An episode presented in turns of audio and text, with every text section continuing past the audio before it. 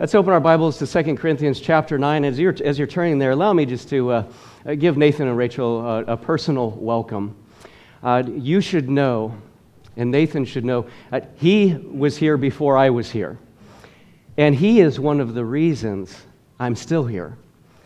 Nathan, your joyful love for serving God in ministry gave me more and more of a desire to do the same. And I think we often see, whether it be those in Christian leadership or missionaries, uh, we can tend to look and think, boy, I would never want to do that. I look at Nathan and I think, boy, that looks like a pretty good line of work in ministry, and just his, his sincere joy in what he does is not to be underestimated. And I want you to know that's really encouraged me in my work in the, for the Lord, Nathan. So we praise the Lord, I know. But uh, yes, if, if, today is your uh, first time with us, we are studying our way through the book of Second Corinthians. And uh, we're currently in chapters 8 and 9, doing a two week study on biblical generosity. We looked at chapter 8 last week and 20 brief lessons on this topic.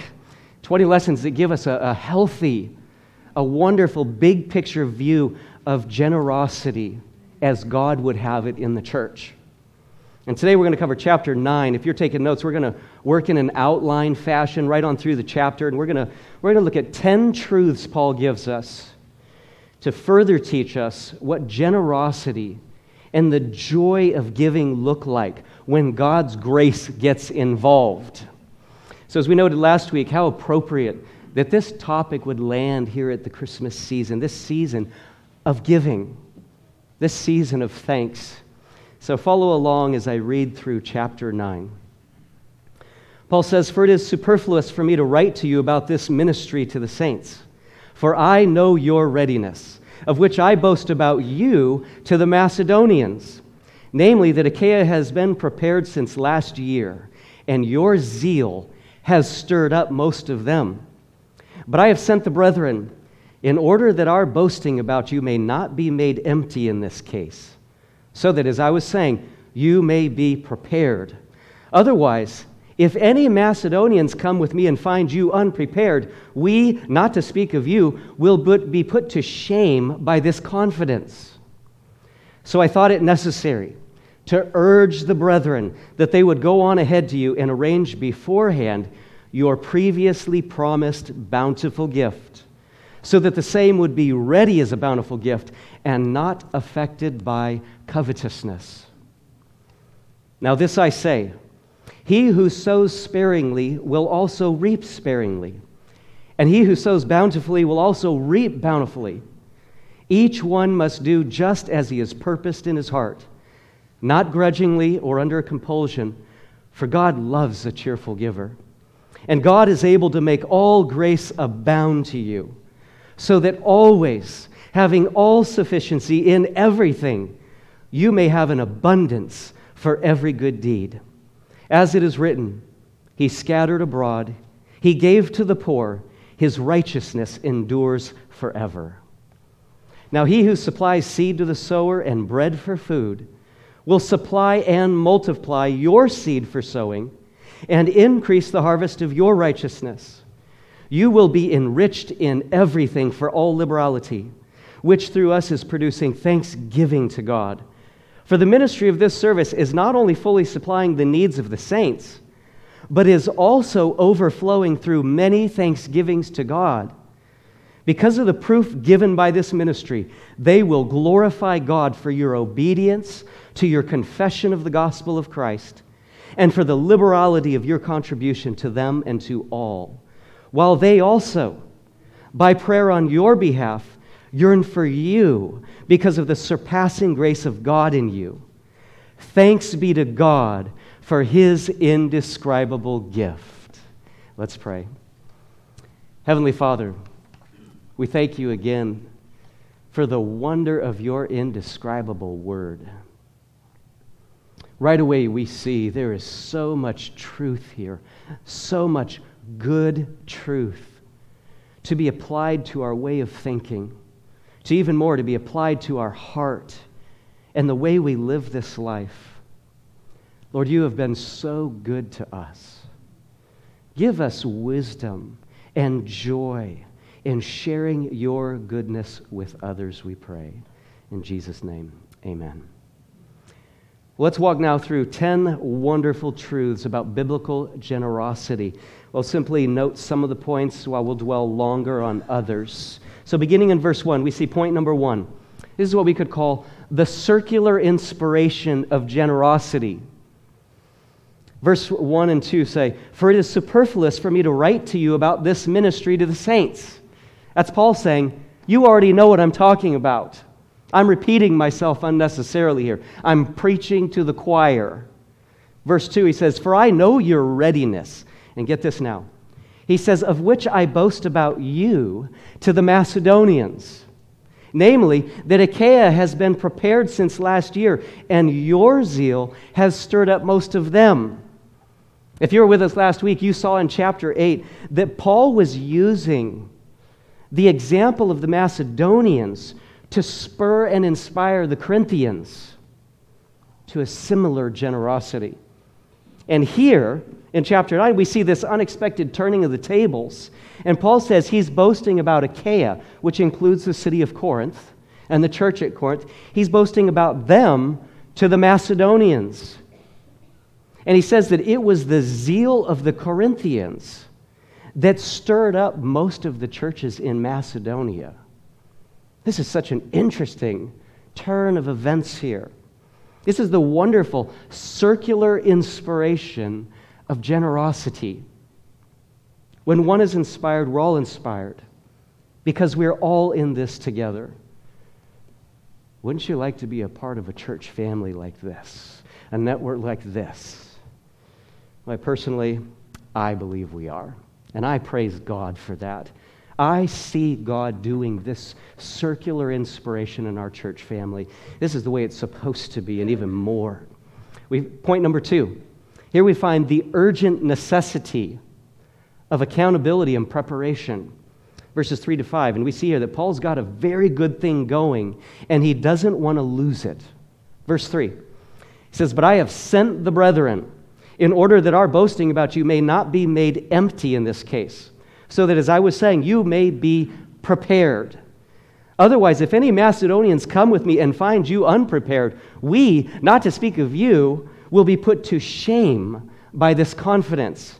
So I thought it necessary to urge the brethren that they would go on ahead to you and arrange beforehand your previously promised bountiful gift. This is nothing less than down to earth practical wisdom being employed here. The Corinthians, as we see, had made a promise a year ago to give generously to this cause that Paul was supporting the needy saints in Jerusalem. They were so destitute that Paul felt the need to go throughout uh, the Aegean Sea area and gather funds to take back to the church. This was a severe need we're looking at. And the Corinthians, as we see, had made a promise prior to be a part of this endeavor, a generous part of this endeavor, which highlights this is a very important point because if you listen to discussions on this, this often comes up. This highlights that Paul wasn't trying to coerce them into something they didn't want to do. He wasn't peddling anything, he wasn't laying guilt trips. This is a promise they had made already. And Paul, in his practical wisdom and realization that even Christians are tempted, even Christians can be affected by covetousness, and it brings shame to their witness. So we see that Paul sends a delegation ahead to make sure they were prepared to follow through on their promise. That is the scenario, and it's very important to keep that in mind. This is uh, uh, tied to point number three avoid the shameful danger of covetousness. Verse 5 continues so that, there's those key words again. Here is the reason that everything stated prior is happening so that the same would be ready as a bountiful gift and not affected by covetousness.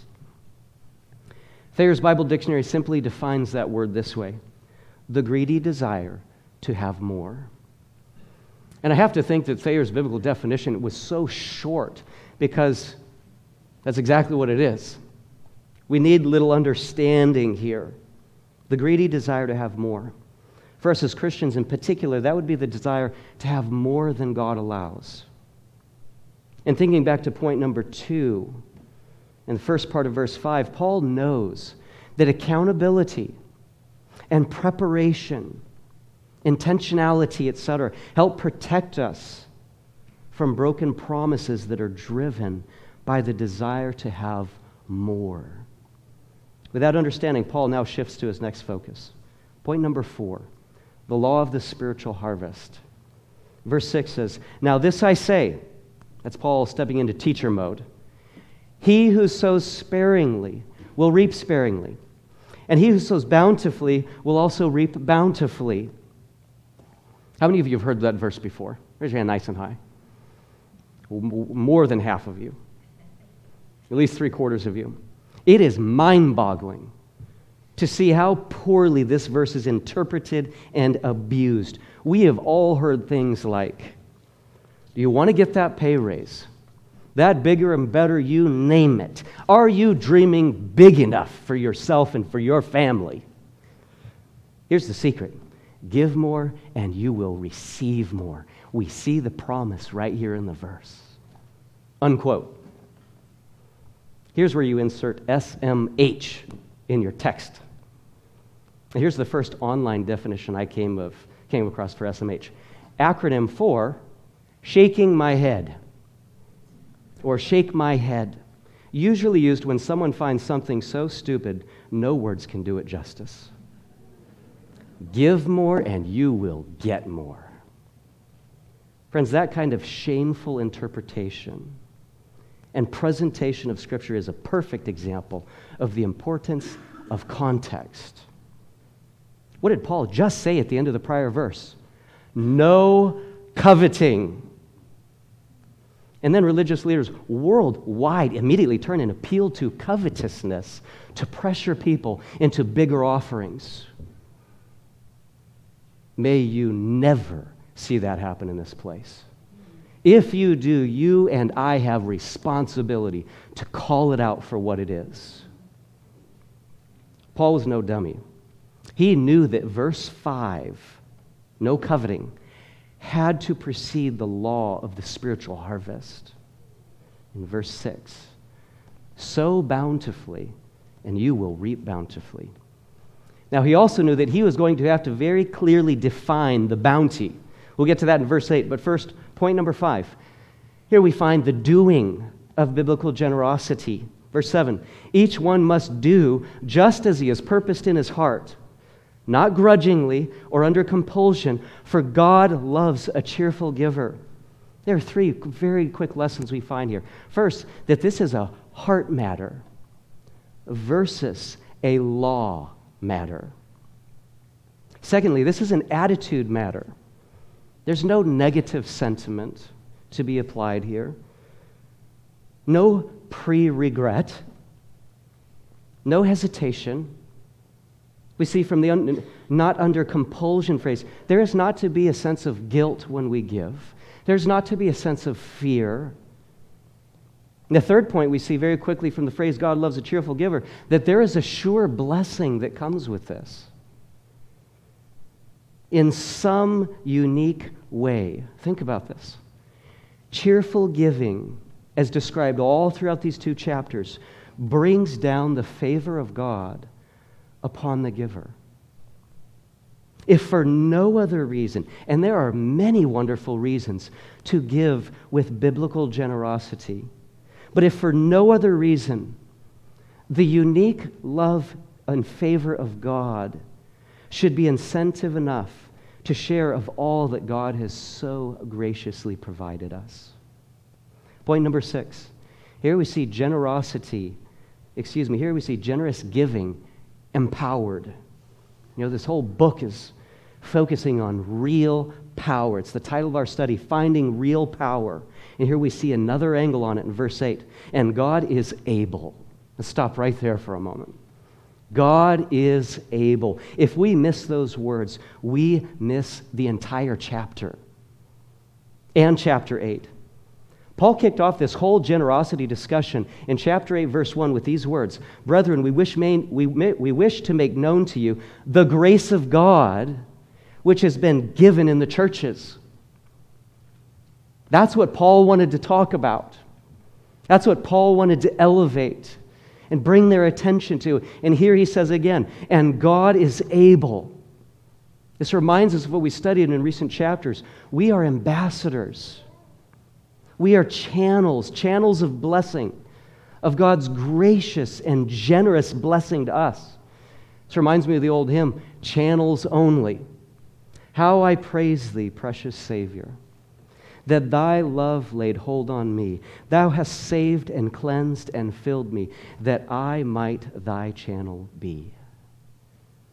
Paul continues in verse 8 And God is able to make all grace abound to you, so that always, having all sufficiency in everything, you may have an abundance for every dream you've ever had, every wish you've ever made, ever, everything you've ever wanted.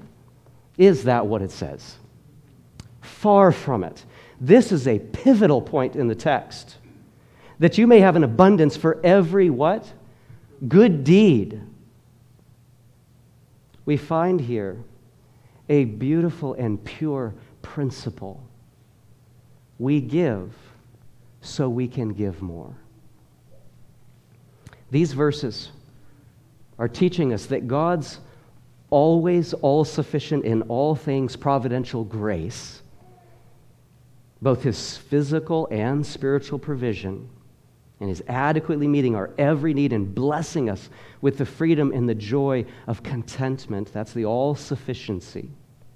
So much more could be said there.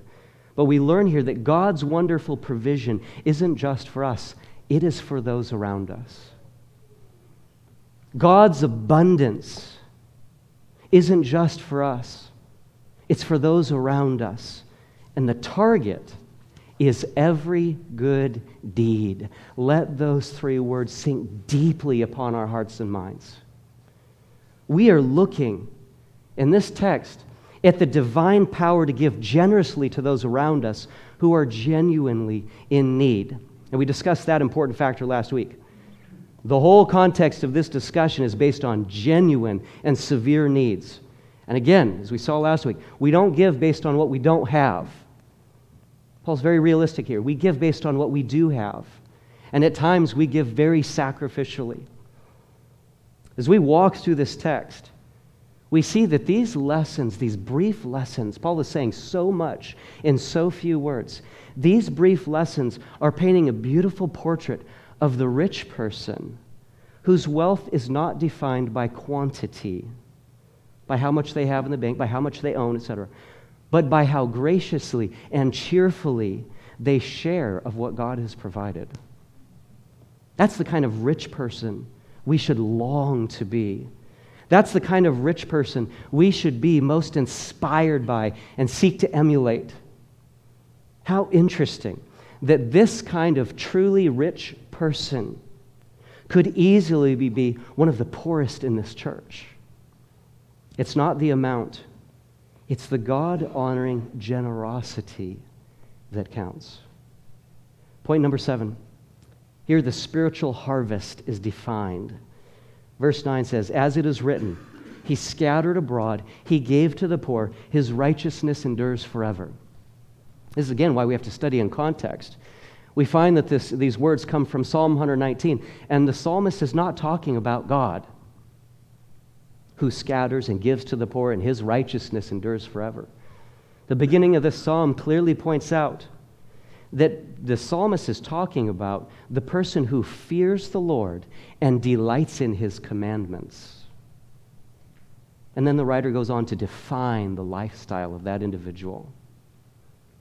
Such a person, one who fears the Lord and de- delights in his commandments, also scatters abroad, gives to the poor, and what is the result? Their righteousness endures forever. The fruit of their labors, the fruit of their giving bears eternal consequence. Paul references this same idea in his letter to Timothy. In 1 Timothy chapter 6, verse 17 and 19, he says this Instruct those who are rich in, in this present world not to be conceited or to fix their hope on the uncertainty of riches. I love how the fact Paul can speak to those of us who have been given much. He can speak to us out of care for us. We often think that a word like this, that Paul is trying to extract wealth from the rich to give to the poor or something.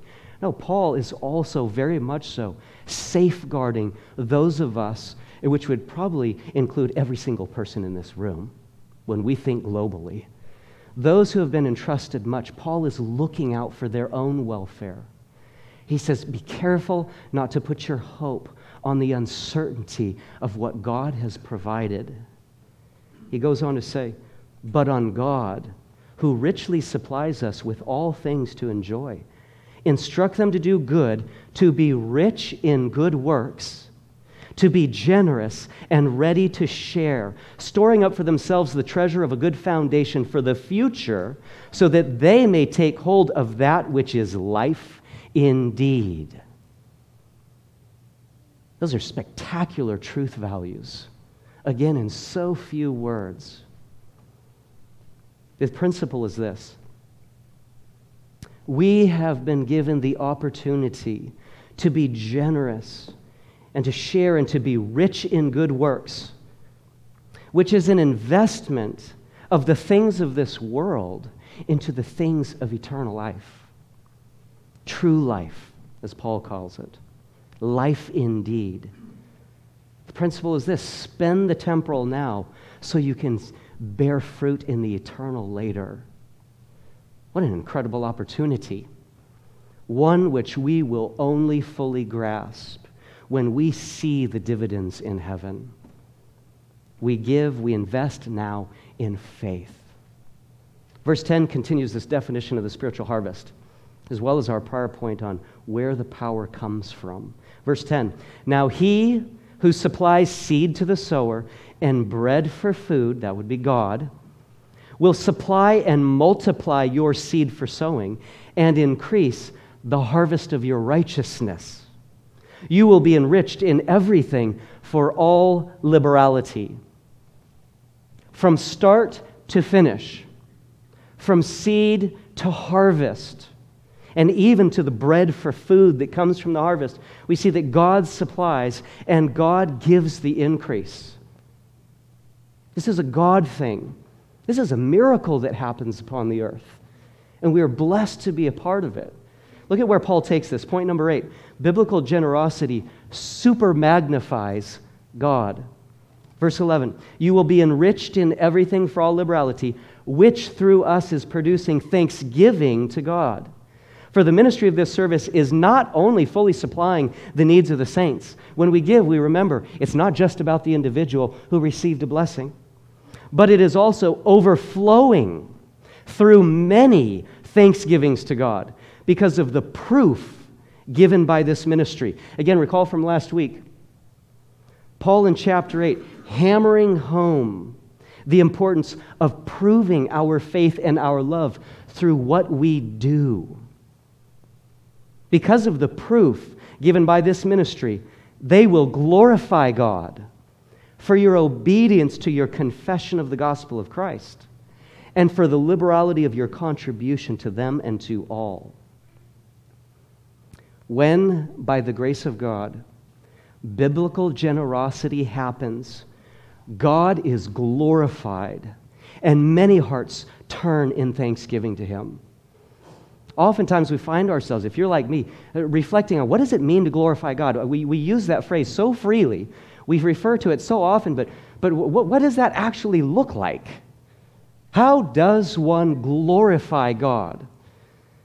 Well, if we look carefully in the pages of Scripture, we see instructions and hints given all throughout on what it looks like to glorify God Almighty. And one of those ways is through generosity.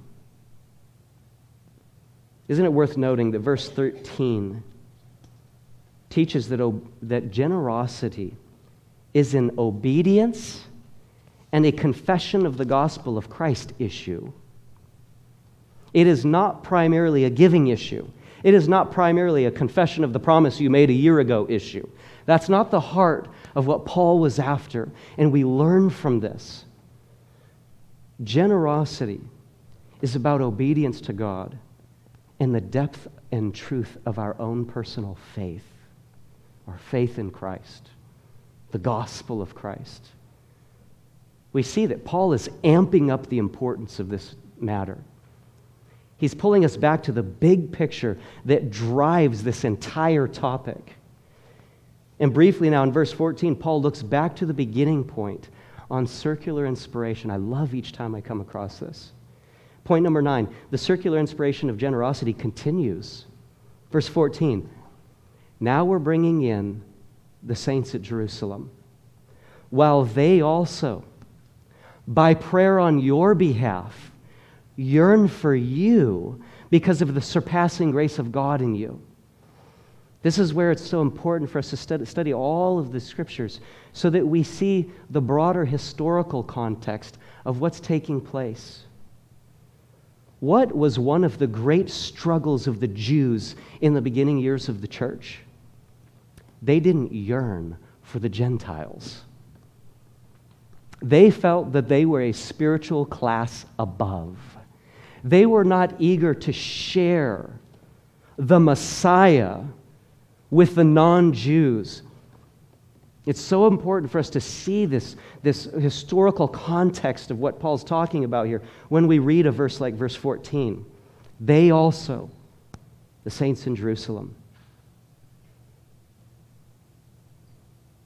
the Jews did not yearn for the Gentiles. And that's an understatement. Paul's point, Paul, Paul's point here is to highlight the healing power, the restoring power, the uniting power that happens, the racial divide that is erased when biblical generosity is employed toward those in genuine need. This whole picture of generosity and giving is way bigger than we imagine. The ripple effect goes so far for the cause of Christ.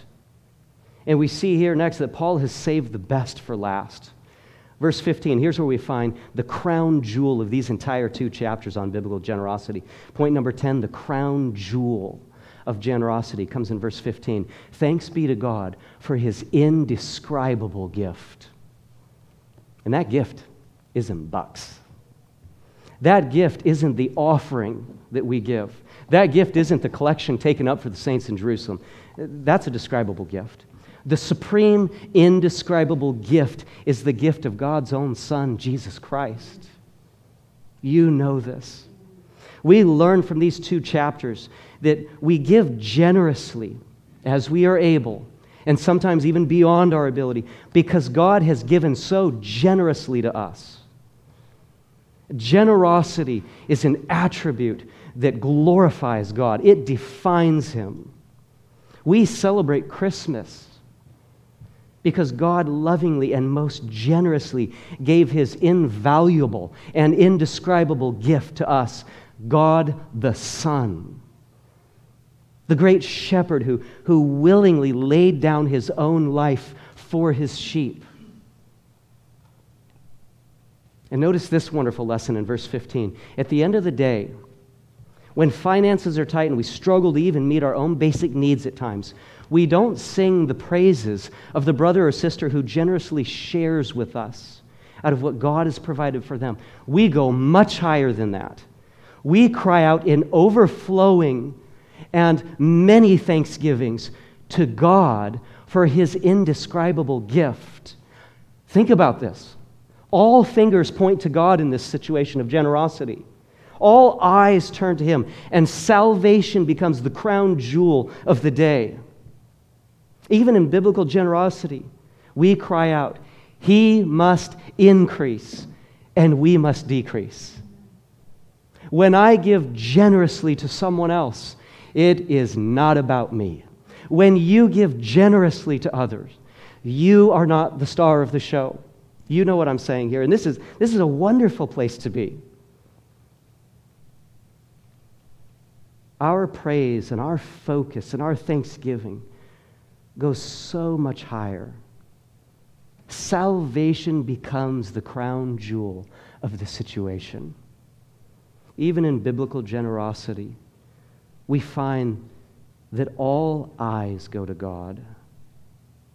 The thanks goes ultimately, primarily, supremely to our wonderful Heavenly Father because even our motivation to give is just a small reflection of His indescribable gift to us. Is it any wonder that Paul said to the church of Corinth back in his first letter to them, We preach Christ crucified? That was the theme of his letters, the theme of his mission, the theme of his message. For Paul, it was all about the whole message of the cross, the indescribable gift, the immeasurable and most generous love of God that has so freely been showered upon us. Verse 18 of that chapter, chapter 1 in 1 Corinthians says, For the word of the cross is foolishness to those who are perishing, but to us who are being saved, it is what? The power of God we see again a tremendous theological truth in salvation and in the cross. And that is that the cross is, is not just a power to salvation, the power to eternal life. It is the power to give biblically and generously as well. And so much more. It's the power for daily sanctification. It's the power to repent.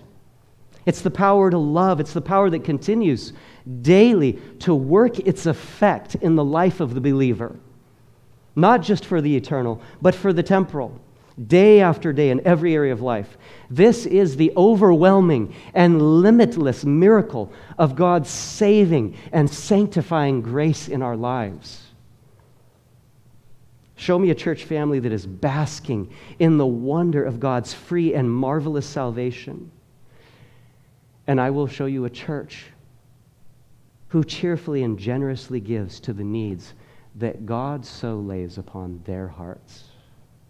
This is truly just one of the great privileges we have of being a follower of Christ. Channels of blessing. Thanks be to God for his indescribable gift. I'm going to ask our men if they would come and serve, prepare to serve communion at this time. As they're coming, let me read a few verses from 1 Corinthians 11. Beginning in verse 23, it says, For I received from the Lord that which I also delivered to you, that the Lord Jesus, in the night in which he was betrayed, took bread. And when he had given thanks, he broke it and said, This is my body, which is for you. Can you hear him saying, can you hear the Father saying, This is my generous gift. Do this in remembrance of me. In the same way, he took the cup also after supper, saying, This cup is the new covenant in my blood. Can you hear the Father and the Son saying, This is the generous covenant in my blood? Do this as often as you drink it in remembrance of me. For as often as you eat this bread and drink the cup, you proclaim the Lord's death until he comes. Aren't you glad those last few words were tagged on there? We don't just proclaim the death of Christ in this season of remembrance, we proclaim it until he comes. That is part of the proclamation. Therefore, whoever eats the bread or drinks the cup of the Lord in an unworthy manner shall be guilty of the body and the blood of the Lord. But a man must examine himself, and in so doing, he is to eat of the bread and drink of the cup. We all know that this is a time of personal examination. In the context of our study today, it's a time for us all to shed a little more of covetousness and embrace tighter God's own beautiful example of generosity, loving generosity. And why would we want to do that? because of his indescribable gift.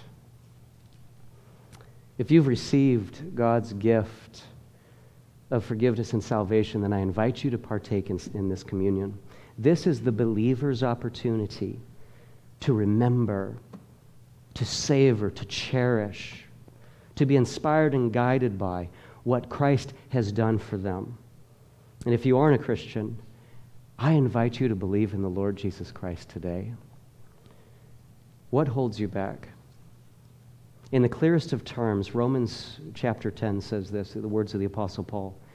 If you confess with your mouth Jesus is Lord and believe in your heart that God raised him from the dead, you will be saved.